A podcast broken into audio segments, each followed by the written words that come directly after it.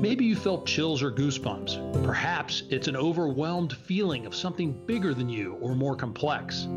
Whatever the feeling, God put the response in your soul as a reminder of His presence, power, and glory. It's called awe, and He wants to remind us of it every day in many ways. Join us as we discover how God has used His awe to inspire others to follow Him deeper in their lives. Okay, so today on In Awe by Bruce, we're fortunate to once again have author, speaker, self proclaimed Bible nerd, and founder of Every Life Ministry, Erica Wiggenhorn, on the line. We spoke to her a few weeks ago on her new book, Unexpected Revival, based upon Ezekiel. Today, and I think it's in harmony with revival, we'll talk about the Holy Spirit and Erica's Bible study on Acts 1 through 12 called An Unexplainable Life. So, Erica, again, once again, thank you and welcome to In Awe by Bruce. Thanks, Bruce. It's so good to be with you again. and, and you too. So tie together for us Holy Spirit revival. So you can't have revival without the Holy Spirit. It's like saying you're going to have a peanut butter and jelly sandwich without any Skippy. Uh, you can't do it. You gotta you gotta have the Holy Spirit, right, to have revival.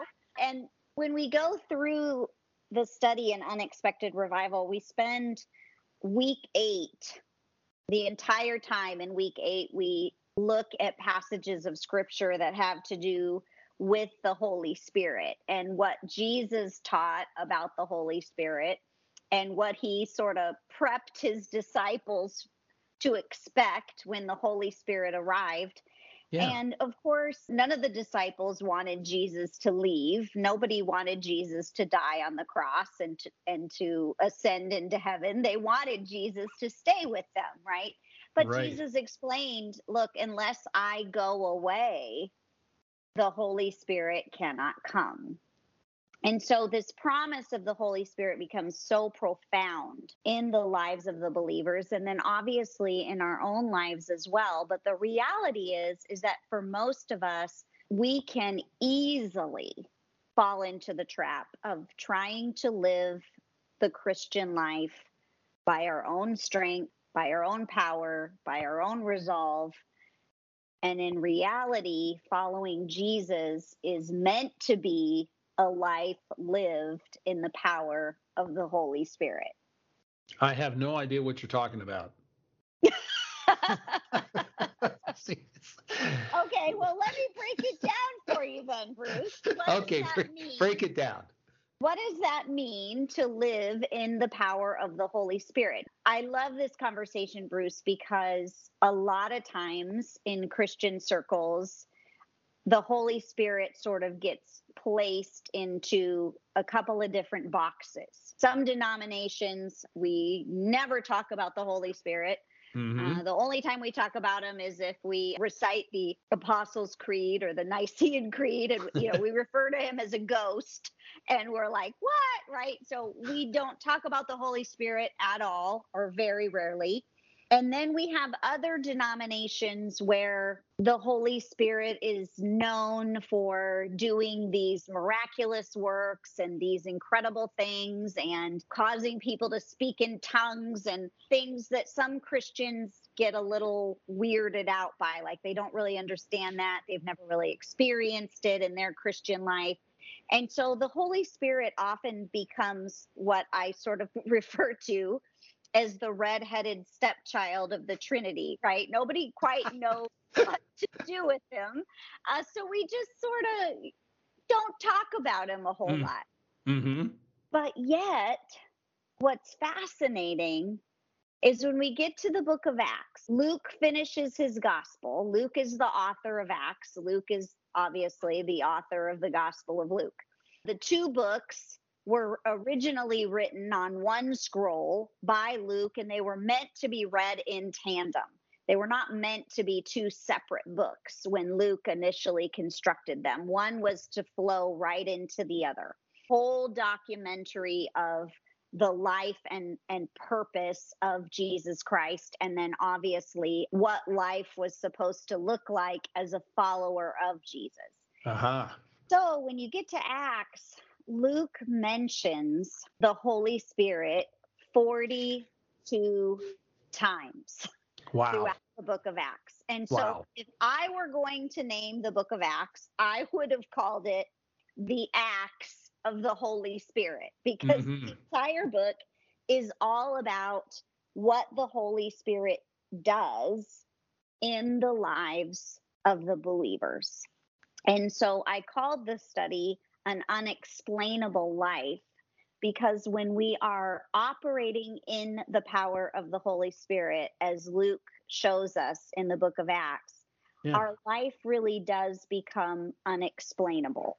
Mm. Or, as I say, can you explain your life apart from God? Or do you live your life in such a way that people go, How do you have so much joy? Mhm. How, how do you have peace in the middle of this crisis? Uh, how can you be so calm when you're surrounded by chaos? How can you have so much faith that God's going to provide for you? How can you live so generously? How can you forgive so freely after what that person has done to you? It becomes unexplainable unless you can say, well, it's not me, it's Jesus living in me. Mhm. Um, that is what we mean when we say living in the power of the Holy Spirit, an And- unexplainable life. And that ties into the revival because unless that's going on in your heart, right? Unless that's going on in your life, revival can't start anyplace else but inside of you and each person around us, right? Absolutely. And if we could sort of draw a picture of revival, it would almost be like the self is sort of just extracted out of our heart, and the Holy Spirit kind of comes and fills up our heart. It's like John the Baptist prayer, right? Yeah. Less of me Yeah. and more of Jesus. Yeah. Makes me think too of Paul when he says in Galatians, I've been crucified with Christ. It's no longer I who live, but Christ who lives in me. And the life he Right. lives, I live by faith in the Son of God who loved me and delivered himself up for me. So, Erica, heading into the Holy Spirit and talking about the Holy Spirit here, can you get us through some of the myths that are on both sides of the aisle that you were talking about earlier? Not talking about the Holy Spirit because of certain things, and maybe going too far, if possible, on the other side of things that might be the things that stop everybody on both sides. I'm not a theologian, Bruce. So let me just throw that. But what but I you're a Bible nerd. I am a Bible nerd. what I'll tell you that really stuck out to me as I studied Acts and I looked at the work of the Holy Spirit, the primary aim, the primary work of the Holy Spirit in the book of Acts Mm-hmm. was to draw people to Christ. Mm-hmm. That's the primary act of the Holy Spirit. The secondary act of the Holy Spirit that we see in the second half of the book of Acts is to equip the believers to draw people to Christ. Mm-hmm. So everything that we see about the Holy Spirit always focuses on Christ. Yes. And what's fascinating is when you look at the first half of Acts and you see the Holy Spirit working, what we see is various stories of people coming to belief in Jesus, right? We see Cornelius, the Roman centurion, and his Yeah. whole household comes to Jesus. We see the eunuch in the middle of nowhere in a in a caravan come to Jesus through Philip. We see the Samaritans come to faith in Jesus through Philip. We see Jews from all over the world who convened in Jerusalem for the feast of Shavuot come to faith in Jesus through Peter's sermon. We see the crippled man come to Jesus through Peter and John through a miraculous healing. We don't ever quite see people come to Jesus through the work of the Spirit in the same way. Luke Mhm. gives us a very personalized account of how the Holy Spirit operated in each person's life in order to bring them to saving faith. So sometimes it was a miracle, sometimes it was a supernatural event, sometimes it was the clear explaining of scripture. Sometimes it was just sort of this fall of the spirit out of nowhere, but it was never the same thing. And I think that's important. Yeah. Because I think the Holy Spirit is not meant to be predictable. He's not meant to be put in a box of our own understanding where we say, this is the Holy Spirit and this is how he must work and this is how he must operate and this is the only way he operates and that's that. Mm-hmm. He is meant to be mysterious. Yes. And so Luke points out for us how the Spirit does something different in every single conversion story. And I love that. But then when we get to the second half of Acts, we begin to see the Holy Spirit not just work to bring people to repentance, but we see him begin to work in equipping believers.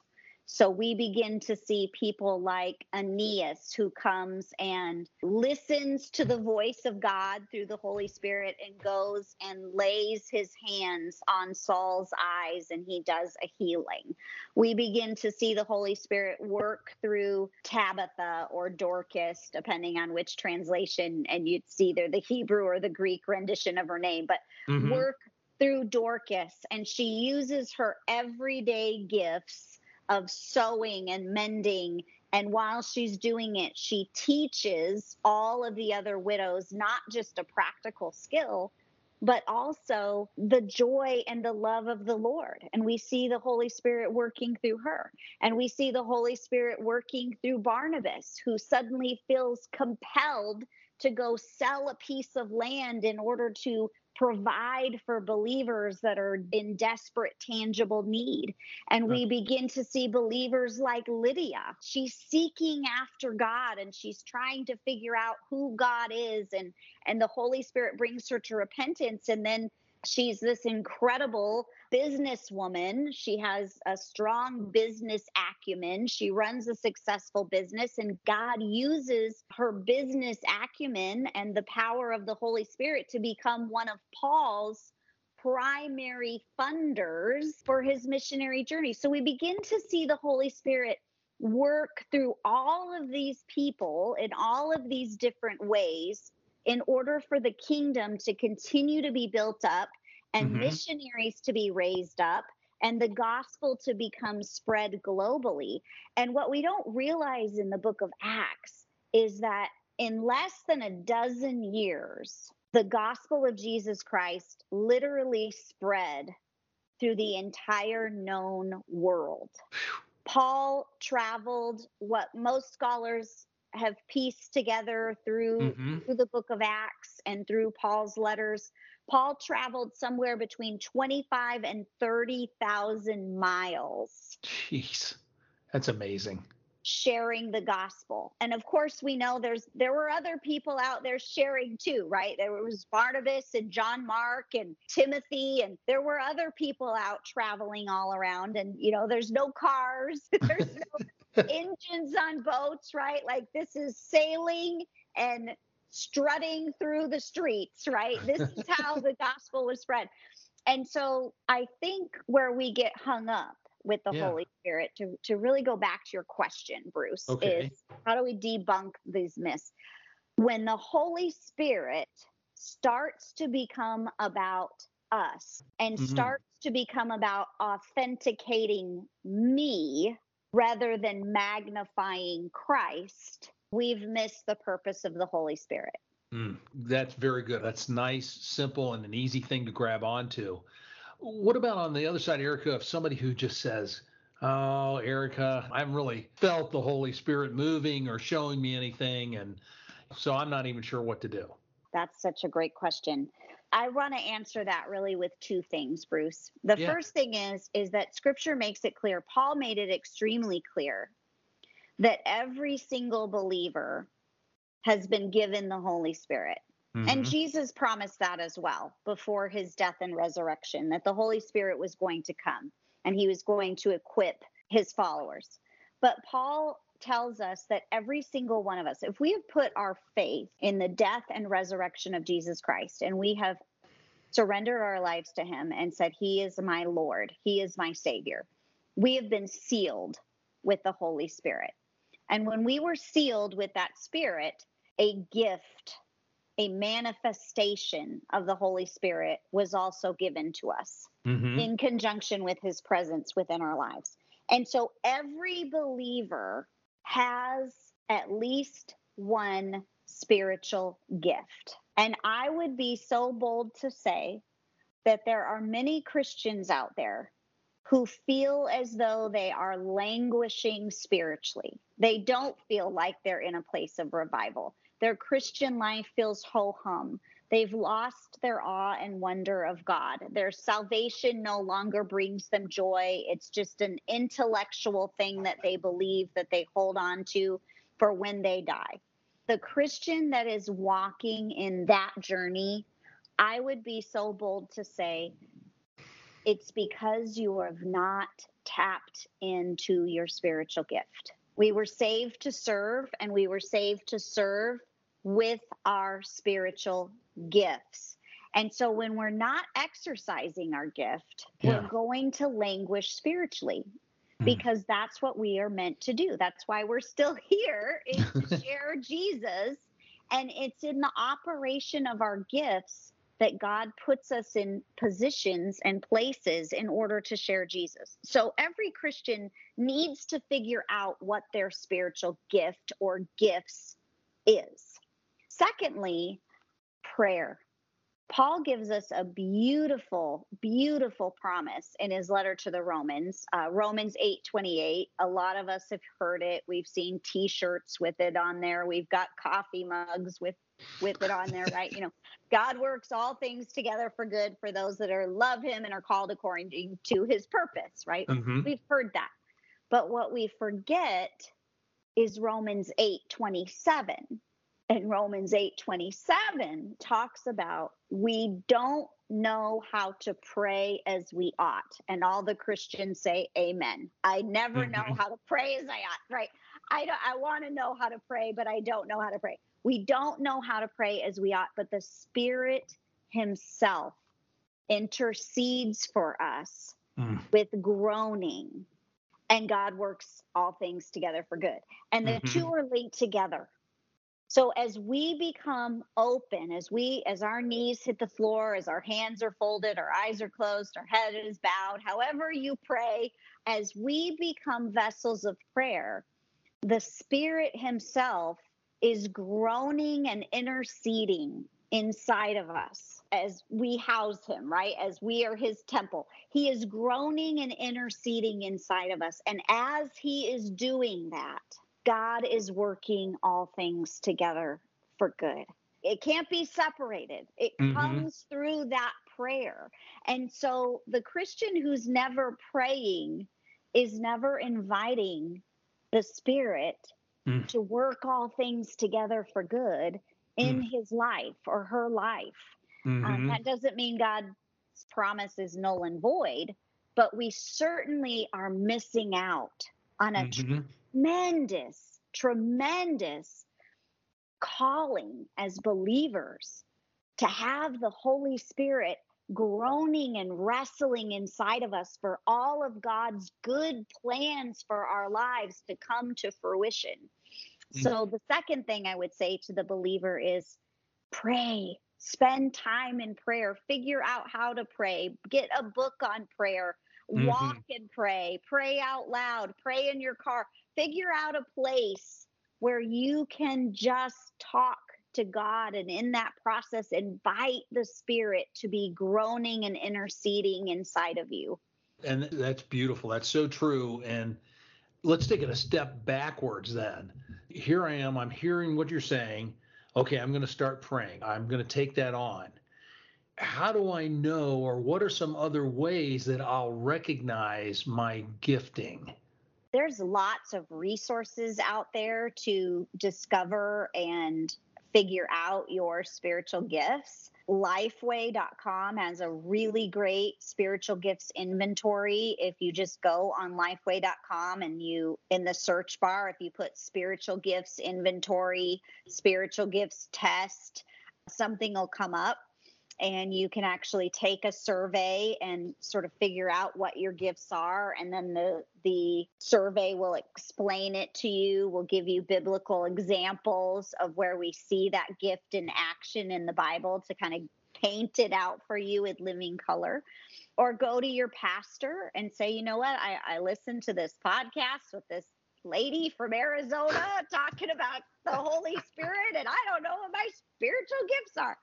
Uh, your pastor can certainly direct you to resources to discover what they are, but find out, find out what your spiritual gifting mm-hmm. is. Because, like I said, if you don't know and you're not using your spiritual gift to help grow the body, you're not going to fill this vibrant, meaningful Christian life because we're meant to operate in the power of the Holy Spirit as hmm. believers. I'll just tag on one other thing here that that was helpful for me as a young Christian was, and this is really incumbent on the rest of the Christians. It was people that kept saying, you know what? I really sense that you'd be good at this, that God is using you this way, right? And one of the keys was was to get out there and serve and help other people. And as you did that, other people saw what your gifts and abilities were. I'm so glad you brought that up because what I will often say, Bruce, is our salvation is personal right mm-hmm. nobody can nobody can do that for us right that is strictly between us and jesus mm. our salvation is personal but our call how god calls us to serve him through the power of the holy spirit that's communal Mm. Our salvation is personal, but our call is communal because the gift is not for us. The gift is for the body of Christ. Uh-huh. Uh, the gift is for the purpose of raising up and equipping and encouraging other believers.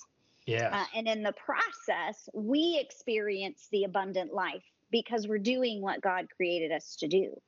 And we see this so poignantly in the book of Acts because in Acts 7 or Acts 8. I'm not real good with my numbers. I'm a writer, not a banker. But in, in, in Acts, Paul's conversion on the road to Damascus, and Jesus appears to Paul personally. No one else can hear what Jesus is saying to Paul. It's hmm. just mm. he and Jesus, nobody else. And he has his conversion moment. He puts his faith and trust in Jesus, and he realizes Jesus is the Christ. He is the Son of God. And that moment, that conversion moment, that salvation moment for Paul is personal. Mm-hmm. But then we fast forward about a dozen years after Paul's conversion. Now we know he's out serving God. We don't know exactly all that he has been doing. We know he hasn't just been sitting idly by doing nothing. But what we then see in about 12 years later is we see Paul's commissioning. So the salvation, the conversion is personal, but we get to the commissioning, we get to the call, and that's communal. And we see that in Acts 13. And in Acts 13, we see Paul, we see Barnabas, and we see these other leaders of the church all mm-hmm. together. And yeah. in that communal moment, the Holy Spirit sweeps in and issues the call upon Paul's life and says, Now's the time you're going to go on your first missionary journey. Mm-hmm. And so the call became communal. And that's exactly what you're talking about, Bruce, is as Paul was out there, he was learning, he was serving, he was doing lots of things. And then through that process, the Holy Spirit came and issued Paul's call and said, mm now, now, you and Barnabas, you're going to go, you're going to go on your first missionary journey to the Gentiles. The time is now. It was communally issued because it was for the purpose of the entire body to grow. Wow, I love the way you make, make so many things in my mind that simple. You simplify them. you put them in very, very easy to understand formats. Um, so one last question, because I know there's a thousand things that we could talk about and go on to, but one might be that would help people listening. So let's say I'm going along, and, I, and this is something I hear a lot, and I've talked to people a lot about, but would like to hear your answer. so somebody looks and they go, okay, I have this gift. Well, geez, it's not like Billy Graham's. It's not like Erica, who's I'm just this. And you've got somebody who who doesn't think much maybe of what is happening. But you explained some people before that were in all different levels with Paul and other people. Give some encouraging insight into how to look at that if you don't think you your gift's that big a deal first of all. If the Holy Spirit is living and operating inside of you, your gift is for sure a big deal. But that's exactly what we see in the book of Acts and what we talk about in An Unexplainable Life and the follow up study, which is the Unexplainable Church. We see all of these different people and all of their different gifts and how God used every single one of them to help grow his church. You know, I love the story of Tabitha because here is a woman who she's gathering these widows together who probably felt like their life was over, right? Mm-hmm. They live in a culture where, as widowed women, uh, the future looks pretty bleak. Yeah. And she invited them to realize that they could still make a contribution and that their life was still worth living. And I love that Luke tells us. So basically, Tabitha's whole story is here's this woman, she gathers all these widows together and they sew clothes. That's her Bible study. They sew clothes. And we're told that when Tabitha died, she died unexpectedly, and Peter shows up on the scene. Mm-hmm. And they're mourning for their sister Tabitha they beg Peter to raise Tabitha from the dead. Just think about this for a minute. Did they want to raise Tabitha from the dead so that she could sew more jackets? Mm-hmm. Yeah. Or did they want to raise Tabitha from the dead because her presence had impacted their lives? Yeah. I bet they already knew how to sew now. They didn't say to Peter, Would you raise Tabitha from the dead because I really want her to go over with me one more time how to tie that knot. Right.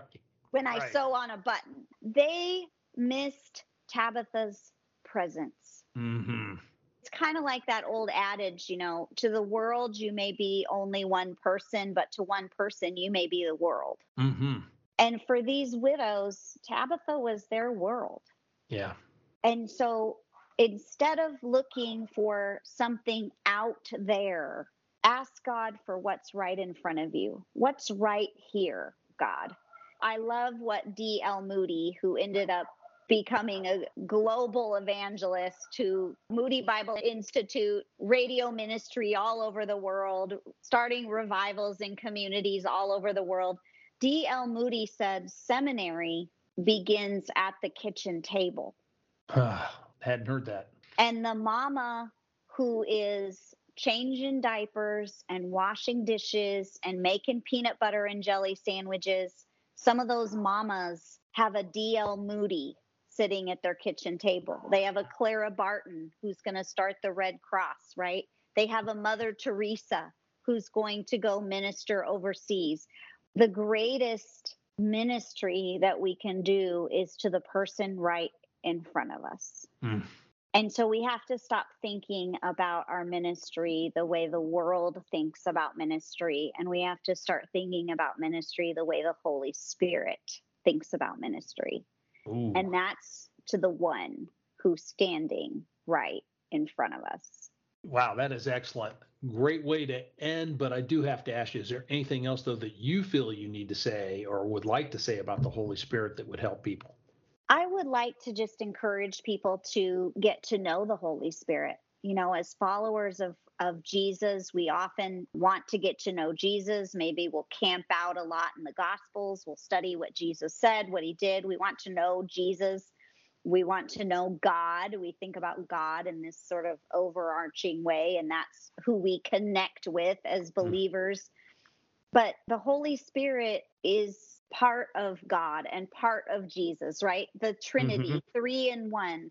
And so you can't fully know God if you don't know the Holy Spirit. You can't fully know Jesus unless you know the Holy Spirit. So maybe you grew up in a situation where you really learned very, very little about the Holy Spirit in your church experience. Or maybe you grew up in a church where you felt like the Holy Spirit was sort of summoned as this magic genie to do things and and it left a really bad taste in your mouth. Yeah. Um, don't judge the Holy Spirit by the way Christians have misrepresented him, right? Mm. If we judged Jesus by the way his followers acted, most of us probably wouldn't want anything to do with Jesus either. uh, so let's just be honest, right, Bruce? So get to know the Holy Spirit, study the book of Acts. Get a copy of An Unexplainable Life if you want somebody to sort of be your guide as you make your way through that passage of scripture and allow the Holy Spirit to introduce himself to you. Mm-hmm. Okay, good. Erica, as always, it's fabulous to have you on here. I love it. You are a great Bible nerd. God bless you. I could use that now. She told me. She told yes, me last time. I own it fully. well, keep owning it, and uh, can't wait to talk to you next time. I know you don't have anything coming up this year. You're pretty much taking this year off, right? Yes, sir. Okay. Well, God bless you. Enjoy that, and we'll catch up with you soon. Sounds great. Thank you, Bruce. All right. Bye-bye. Bye.